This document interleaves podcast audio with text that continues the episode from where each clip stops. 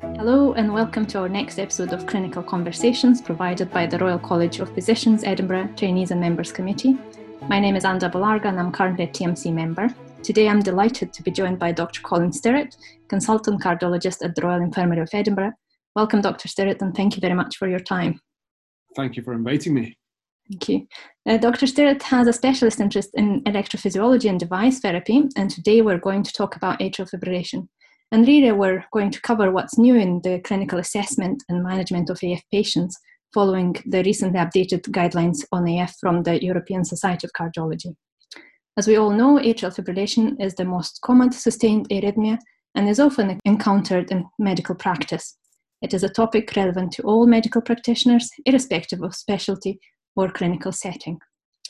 So, before we start, I thought we'll just, I'm going to ask you, Dr. Stirrett, to give us an overview of the key updates from the recent guidelines that you think are important for clinical practice or will change the way we look after AF patients. Well, Anda, firstly, thank you very much for inviting me to, uh, to come and talk to you today about atrial fibrillation. The guidelines that have been, uh, been developed recently advocate a more personalised approach to AF care, uh, int- integrating a holistic, holistic approach and really involving patients in the, in the decision making process. There are several key updates that hopefully we'll be able to cover in our discussion this afternoon. So, firstly, the ESC have proposed a so called ABC pathway. Now, I really like this and it's a simple reminder of the key factors in treating patients with AF, and it also allows for this personalised approach. So, what is this ABC pathway? Well, firstly, the A stands for anticoagulation. We have to consider all patients whether they should be anticoagulated or not to avoid stroke. Uh, and, and the decision regarding anticoagulation is, is according to the CHA2DS2-VASc score, that CHA2DS2-VASc score as before, so that part hasn't really changed. So what, so what about B? So B stands for better symptom control. Now this could be rate control, or it could be rhythm control with medication, or even catheter ablation. So it's really whatever improves the patient's symptoms. So what about C? And this is the part that I that I really like actually. C stands for cardiovascular risk factors or AF, with an emphasis on risk factor modification. Now, the reason that I really like this, uh, well, I'm an electrophysiologist who sees patients referred for specific treatments for atrial fibrillation, and I'm just really delighted that ESC has emphasised the importance of, of early risk factor modification for atrial fibrillation.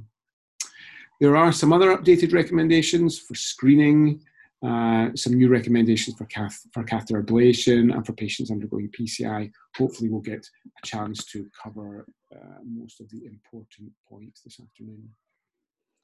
Great. I think that's a great summary. Thank you so much. Um, and yes, they've made some important, well, changes or highlights in the care of AF patients, and uh, we'll cover some of these management uh, um, issues in more detail. But for the first part, because you said you really liked and I think risk factors so important in the management of AF patients. Um, can we summarize a bit the etiology of AF? We know it's multifactorial, uh, and the recognition of risk factors and comorbidity optimization is an important aspect of the ABC AF uh, care pathway. What are these main risk factors that we should be aware of and should uh, be managing? So, clinical risk factors are, are really important, and they're something that we have uh, we've kind of ignored until the last sort of five or so years. We'd always looked at atrial fibrillation, um, or previously historically looked at atrial fibrillation as more of an, a, a primary rhythm disorder, which it is. But for many patients, and probably the vast majority of patients that I see, you know, in uh, in Edinburgh, um, you know, the AF has generally happened for a reason. Now that that can be things like genetics, but for the vast majority of people that I see, uh, there are clinical risk factors that you know that that are important in them developing atrial fibrillation. Um, specifically, I think there's some really, really, really good evidence um, that losing weight in patients carrying excess weight significantly reduces their AF burden. Uh, other modifiable risk factors include hypertension, diabetes, hyperlipidemia, sedentary lifestyle, smoking, excess alcohol, and these kind of things. Now, these are the things that um, uh, really uh, provoke uh, atrial disease or, or, or, atrial muscle disease with fatty infiltration, with fibrotic infiltration, atrial stretch, atrial dilatation. Now, all these things that that that cause somebody to develop atrial fibrillation. Um, I, I, thought I'd maybe just touch upon a, a, a couple of more specific points uh, and, and emphasize the importance of weight loss uh, and, and modifying risk factors because I think this is this is really important. So um, I mentioned that, that I'm referred patients for for for catheter ablation for AF. Now, catheter ablation is a good treatment, but certainly not perfect. And I think some of the success rates are often overemphasized to patients. So, for an example, um, if you've got a patient with paroxysmal AF, I would say uh, uh, for you know for, for most patients we would quote them something like a 70 to 80 percent um, success rate that being freedom from AF at about a year. And that's for that's for paroxysmal AF patients. And for persistent AF patients it's probably more in the region of 50 to 60 percent. Um, the success rate of these procedures has to be weighed up against the risks of a procedural complication uh, you know, for a, for for for AF for for catheter AF procedure. Serious and life-threatening complications are pretty rare, less than one percent, but complications can be serious and include things like stroke, tamponade, atrioesophageal fistula, and phrenic nerve uh, palsy. So, so I'm slow. I'm slowly getting to my point. But if you have a patient who can significantly reduce his or her AF burden with weight loss, modifying other risk factors, perhaps alongside an antiarrhythmic drug if tolerated, their symptoms might improve substantially to a point where the patient feels better and that catheter ablation is no longer warranted or justified. So I think the importance of modifying risk factors for AF really, really shouldn't be underestimated. And I'm delighted that the AF have I've included this in the in in the ABC uh, approach. Yeah, so you, so you're basically saying that when someone has AF diagnosed, then we should really, in that first first instance, consider all these risk factors and try and address them. The same Absolutely. basically would be doing with people with cerebrovascular disease or ischemic heart disease, um, and, and address them well and of course, discuss management options as well, but address that risk exactly. together with stroke risk and other things because they all come in together. Yes, you've summed that up really well. Yeah. and um, so that kind of makes me think though, because AF is, is common, isn't it? Um, what about screening, especially opportunistic screening in, in patients we have risk factors such as hypertension, smoking, obesity, as you as you said. What about that? Do we need to do it? What's your what's your thoughts on that? Well, screening uh, screening is you know has its pros and cons. Screening for any condition has its pros or cons, and it there is an update on screening um, in the guidelines. So for AF, you know, the aim of the screening is to identify people who might benefit from anticoagulation, who we who we may be able to prevent, you know, a stroke for by giving them anticoagulation. But on the other hand, you know, screening may involve may simply just involve checking a pulse, but may involve, uh, you know, do, doing an ECG, and we may uh, cause the patient to be quite anxious about that, or we may find things like structural cardiomyopathies or uh, or channelopathies or things like that, which the patient um, didn't know about before. So I think we have to think about that when we start any kind of screening uh, sort of process. Mm-hmm. The ESC say that we should opportunistically screen elderly patients, so over 65, by a pulse check, but then go on and confirm this by uh, a 12 lead, 12 lead ECG. Uh, and that we should also be screening cardiac devices, so pacemakers and ICDs. Um, but they've but they've, they've, they've advised us and reminded us that we really need to fully inform patients about the pros and cons of entering into a screening uh, program. Uh, they've also suggested uh, that although opportunistic screening is you know is good and it's cost effective, obviously a, the, the, diagnosis needs confirmed on a 12 lead ECG or a single lead ECG for at least 30 seconds. I, I think screening is going to change a lot over the next next few years and we've got you know devices such as smartphone apps or smartwatches that are now capable of detecting AF and are becoming common and mainstream and patients are starting to self-present with with really self-diagnosed AF whether it be symptomatic or not or or, or asymptomatic and I think this is this this really is a fast a fast moving area at the moment so so, so I would watch this space if you, uh, if you excuse the pun. Yes. But I think we need, I think we need to be very careful in ensuring that all these devices, smart, you know, smart watches, smartphones, are accurate, and then uh, AF is confirmed by by another means. Mm. Um, uh, just comment on asymptomatic AF some previous screening studies have identified one to two percent of the of, of, the elderly population to have previously undiagnosed AF or asymptomatic AF, which appears to have a, a worse outlook than symptomatic AF.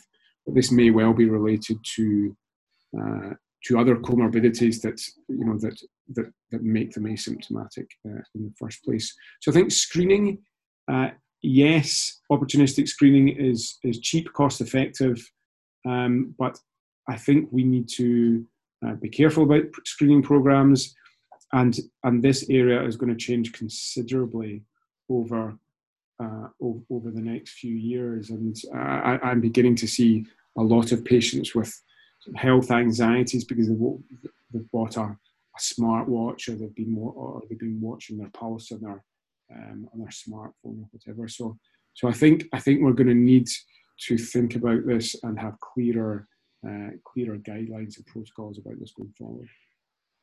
Thank you.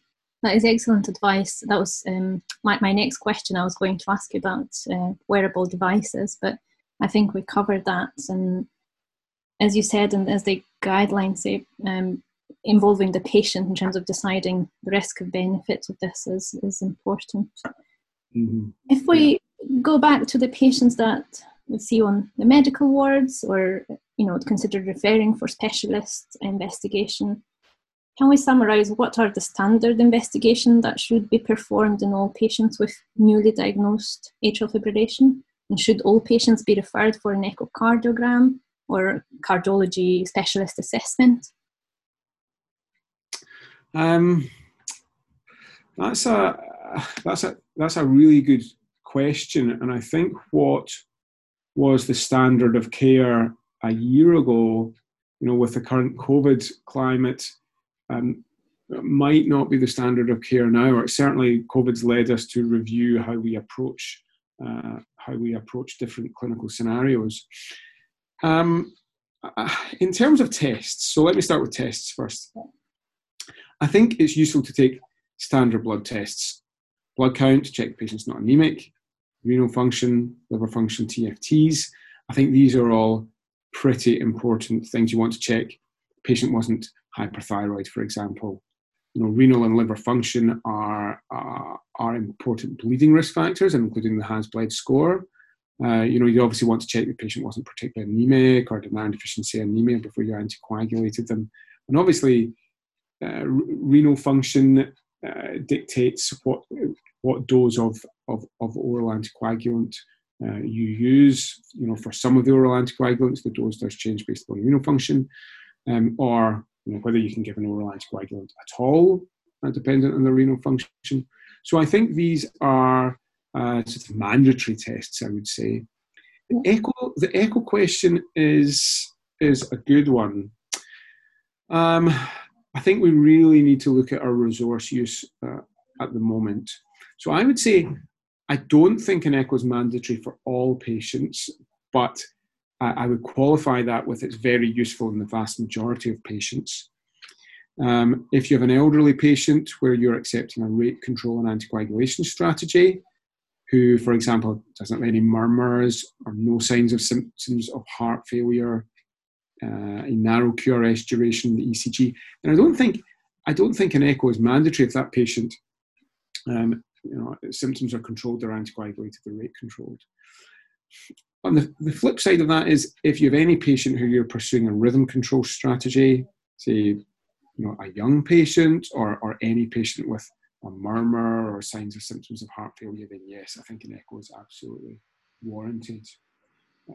You'd obviously want to check LV function is normal before giving any common antiarrhythmic such as dronedarone or flecainide. Um, you, you also, I think you asked me about about yes. specialist assessment. Yeah, cardiology clinic. Um, well, I think I think that that depends on the experience of the attending physician. Many GPs or, or, or, some GPs will be quite comfortable in starting anticoagulation and ensuring rate control. Uh, for example, in patients found opportunistically to have AF.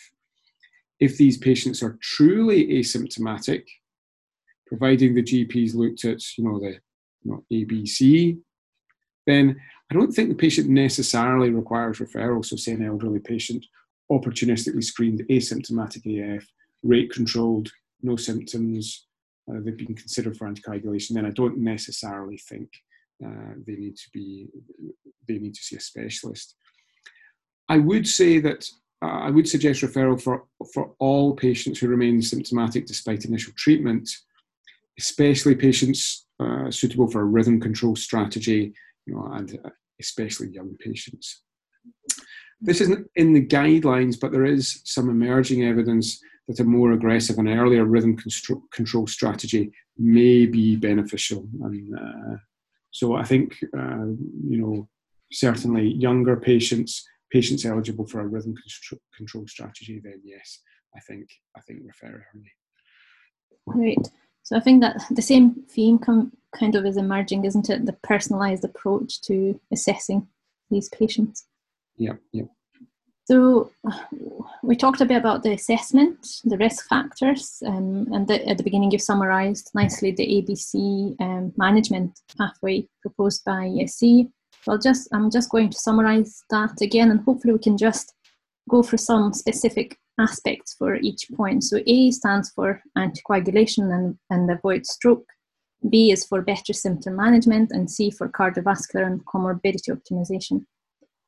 Yes, that's are there, right.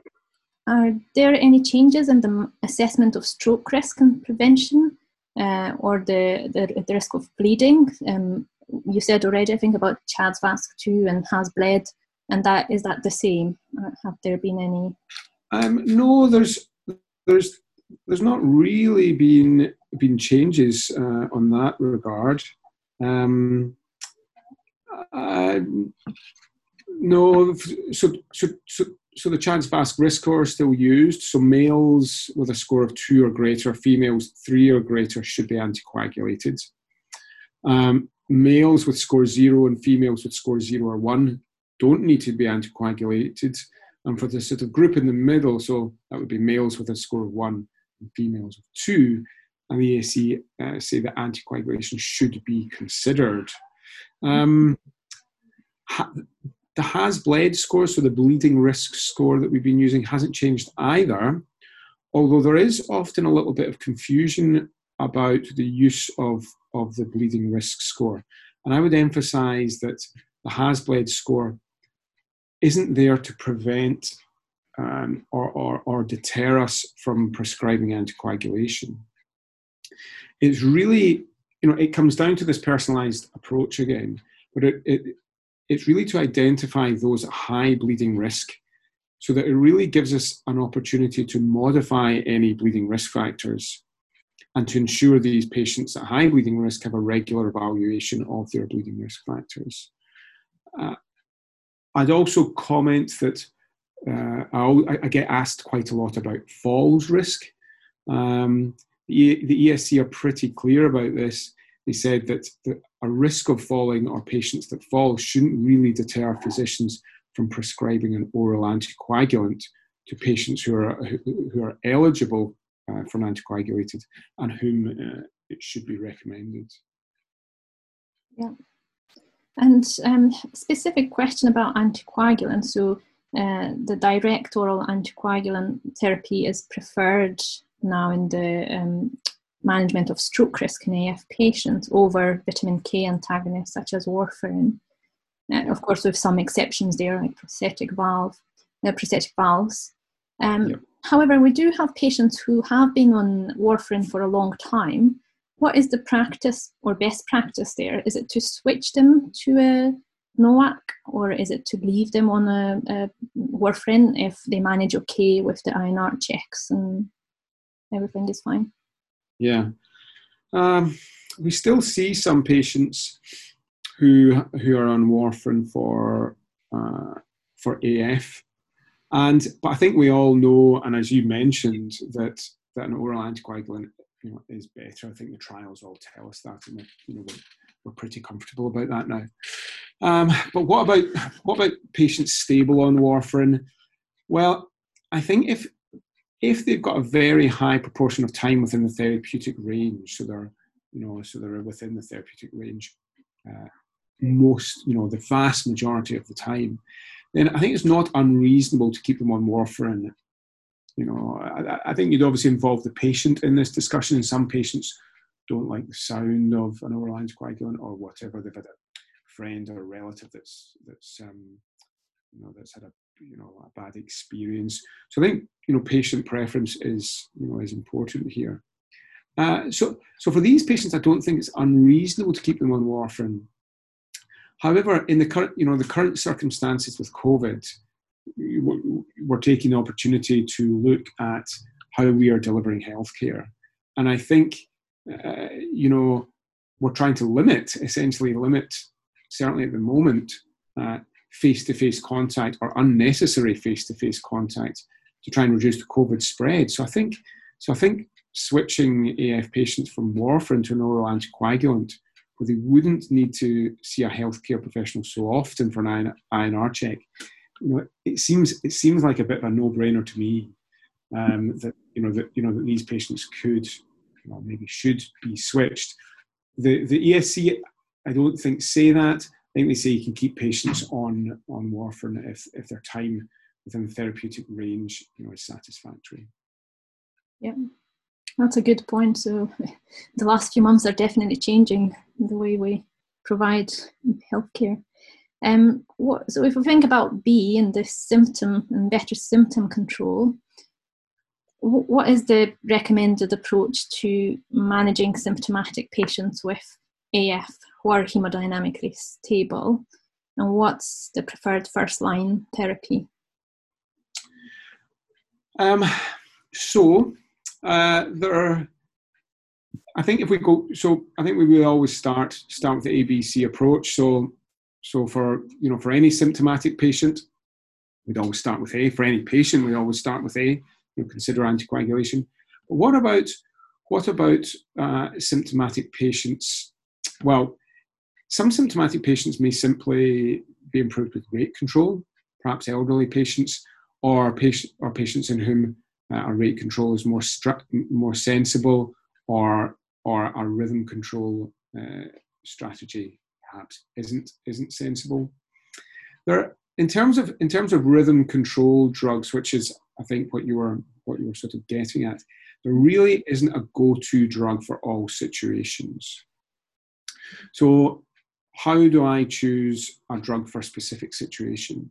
Well, it really depends on the clinical characteristics of the patient, and of course, patient preference. You know, as we've as is a theme uh, through this discussion.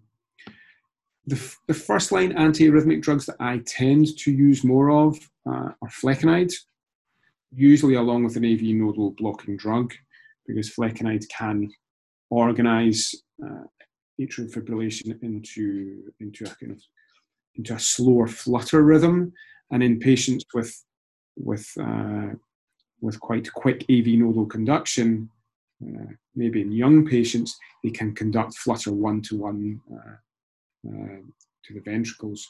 So I would usually prescribe this along with an AV nodal blocking drug. The other uh, antiarrhythmic that I use quite often for AF is dronedarone. Now both of these both of these tablets have their have their pluses and their minuses. So I guess flecainide flecainide can be used as a pill in the pocket approach, so just infrequently for patients who get in AF infrequently or who don't want to take regular therapy.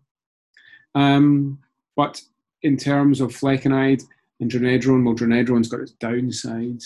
It needs to have monitoring uh, for liver and renal function. Um, both of these tablets, flecainide and dronedarone, you wouldn't give to somebody with significant LV impairment. So there are so there are things that you need to consider, uh, and obviously patient preference as well. You didn't really mention am- amiodarone. Sorry to interrupt you. Is that no, no, no. Well, would, sorry, what was the question? Would, uh, when you would didn't um, mention amiodarone in the red. Yeah, I, I wouldn't give amiodarone long term to patients. Uh, usually, especially if they're young, due to the risk of you know the, the long term side effects. I would, however, and I do often give it to elderly patients because you're less worried about the long term side effects in someone who's in their 80s, um, especially if they're highly symptomatic from AF. The other time I, would, I, I use AF quite a lot is when I'm is when I'm cardioverting people. So, so when you're planning to use it in the short term on a short term basis, so I use it to to try and enhance the chances of a successful cardioversion. And I know some people use it around the time of catheter ablation to try, you know, you know it's really our most powerful um, powerful antiarrhythmic AF drug that we use. So I think short term use is okay, but but I wouldn't I, I wouldn't use it in long you know long term in patients due to the risk of you know serious long term side effects and complications. Yeah, and in the in terms of the rate control strategy, what are your preferred um, first line medications or what works best from yeah. practice? I, t- I, I tend to start with, you know, if, if LV function's good, uh, I tend to start with a beta blocker, but a rate, a rate limiting calcium channel blocker is also fine. And I quite like digoxin as well. So, so, so the combination of these three. Um, the ESC guidelines suggest that we don't need to be so strict with with um, uh, with heart rate control. So, so sort of um, sort of moderate heart rate control, you know, is just as good providing the patient providing the patient symptomatic. So so they're the three drugs that you know that I would use for uh, for rate control. Just a quick comment on ablation. I've not mentioned uh, ablation much. Um, I would normally offer ablation to an AF patient that's failed an antiarrhythmic drug. Um, the guidelines suggest that you can offer it first line, but I would always be cautious um, and always involve the patient fully in the discussions. You know, as I mentioned before, talk about the, the procedural success rates, talk about potential risks and complications. And my practice is usually, um, you know, to go with an antiarrhythmic drug in the first instance, and uh, and try and modify as many of their of their cardiovascular risk factors as possible. Yeah. Thank you very much. That's a great summary uh, again. And we kind of touched a bit about some subgroups, as you said, patients with risk factors, the elderly, frail patients. Are there any other subgroups of patients that we should think about or have some special aspects to their AF management? Um, Valvular heart disease, or is this more specialist input? Um, no, I think I think the one group that I would probably um, focus on is the elderly and patients with with the highest chance chance of vascular risk scores because they've they've got the most to gain from anticoagulation. but often to me seem to be the ones that turn out not to be anticoagulated for, you know, for for a variety of reasons that really aren't, you know, aren't firm contraindications. Now,